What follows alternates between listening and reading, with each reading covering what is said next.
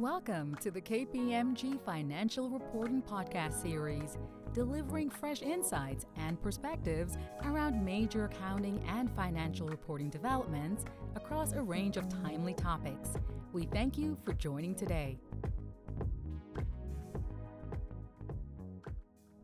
Hello, I'm John Barbagallo, a managing director at KPMG, and in today's episode, I have the pleasure of discussing the FASB's amendment to troubled debt restructuring guidance and enhanced disclosures for creditors in ASU 2022-02 with two of my colleagues from KPMG's Department of Professional Practice, Lisa Blackburn and Havet Malave.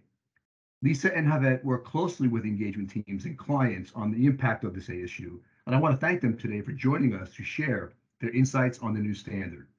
But before we dive into the details on the new ASU, I'd like to start today's podcast with some background on the TDR project, just to help us level set. So, Lisa, tell us a little bit about TDRs and why the FASB amended TDR accounting. Uh, sure. Thanks, John, uh, for having me. Probably helpful to have, uh, like you said, a little background.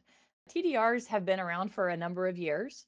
And the way that it works for a creditor, so the lender, is whenever a creditor modifies a loan with the borrower, the creditor has to decide if the modification is a TDR. And that is when the lender has provided a concession to the borrower It's part of the modification, and the borrower is experiencing financial difficulty. And this is important because for a TDR, there are specific accounting and disclosure requirements.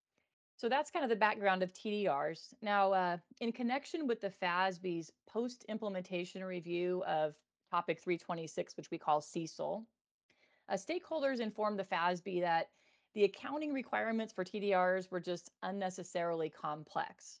On the other hand, uh, the SEC staff had been encouraging public companies to provide disclosures about their loan modification programs. And the disclosures they were suggesting went beyond what was required by GAAP. And they were also requiring those uh, or re- encouraging those disclosures for modifications that weren't even TDRs. And investors told the FASB, uh, hey, we really like those disclosures that are being provided. And so um, at the end of the day, what the FASB decided to do was to eliminate the TDR requirements, including the recognition and measurement requirements, and then separately to enhance the disclosures that required for modifications to borrowers that are experiencing financial difficulty.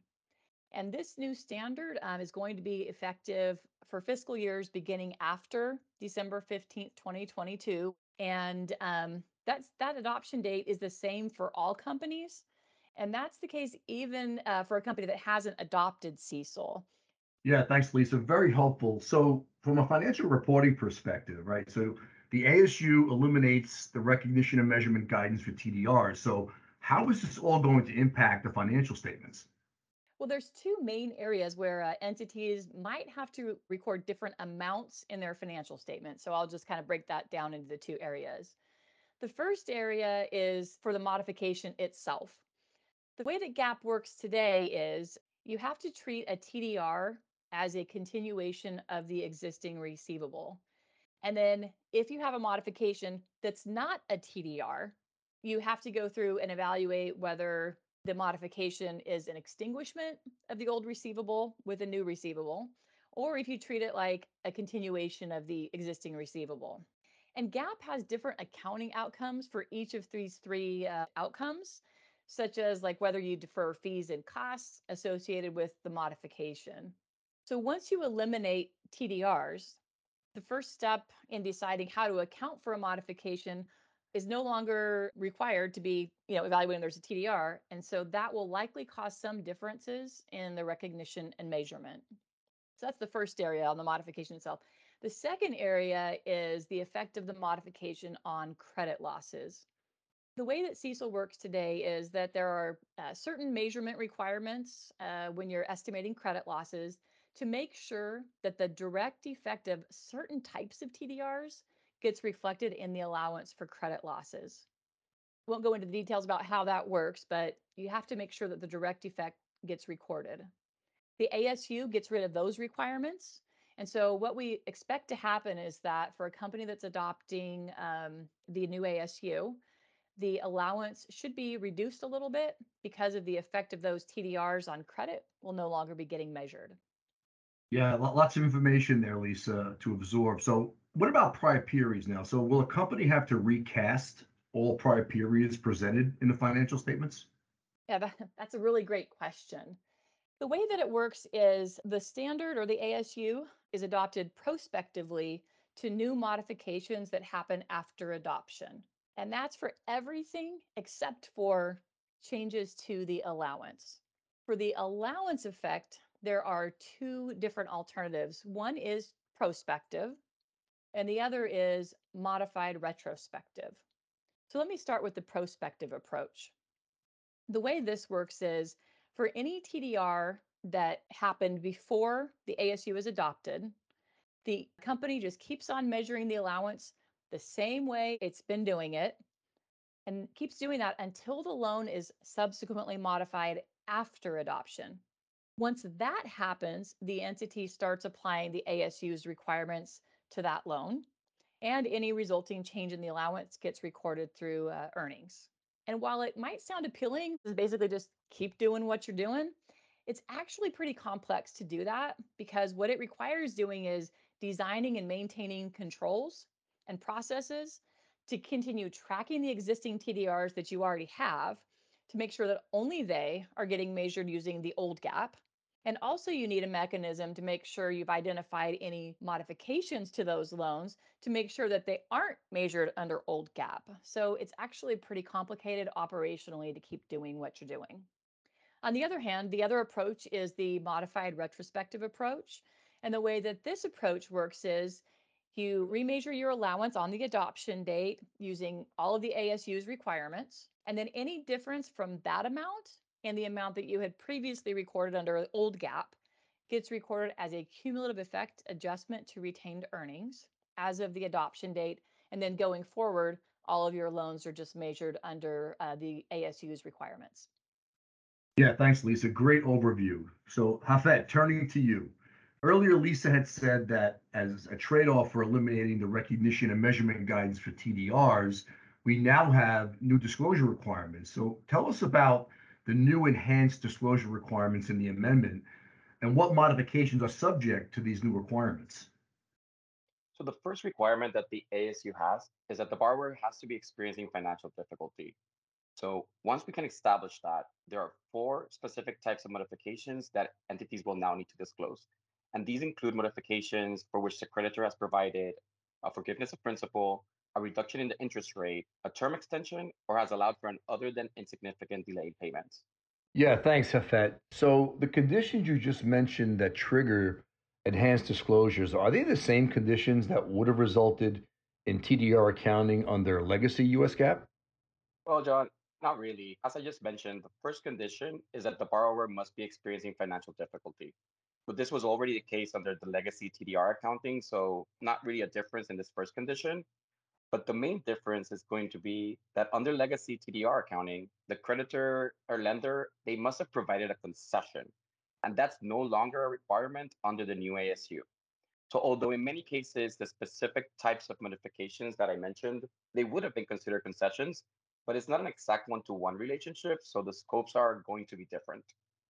Yeah, thanks, Hafed. So I understand the disclosure requirements in the new ASU are broader than the disclosure requirements on the legacy GAAP. So tell us about these enhanced disclosures and what the FASB did, you know, to specify the objectives of this disclosure. Sure.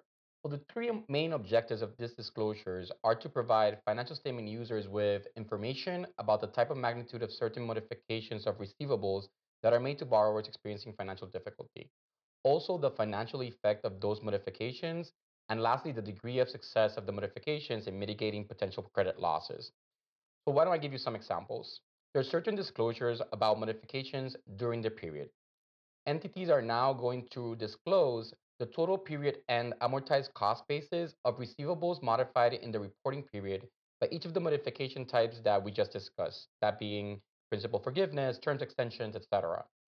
And another example is the receivable performance disclosure.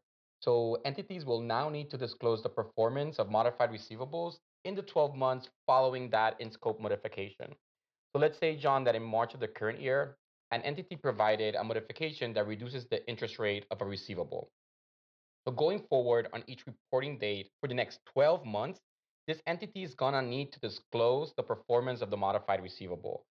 And as provided in the illustrative example of the ASU, an aging status would be sufficient to meet this requirement. It's also important to note here, John, that some of these disclosures are activity based versus period end. So, what do I mean by that? We're used to seeing aging status information for receivables as of the balance sheet date. That's a period end disclosure. But under the ASU, an entity will provide an aging status for receivables modified in the 12 months before period end. So while the aging status itself is as of the reporting date, the receivables included in the table are based on modification activity in the preceding 12 months. Yeah, thanks, Hafet. So, what are some of the issues we're hearing from companies as they prepare to implement this new issue? Well, yeah, John. So the bulk of the questions that we've been getting are regarding the scoping of these enhanced disclosures. So, meaning what are the modifications that need to be included and how? So, I'll give you some examples of items that have garnered some attention. So, one of them is loan renewals, right? So, should these be included in the disclosures? So, a renewal represents a term extension because instead of paying off the loan, the borrower is going to get some additional time to do so and this is the case regardless of if this renewal is going to be papered as a new loan or just as an amendment to an existing loan. And we mentioned earlier that term extensions are one of the types of modifications that will be subject to disclosure.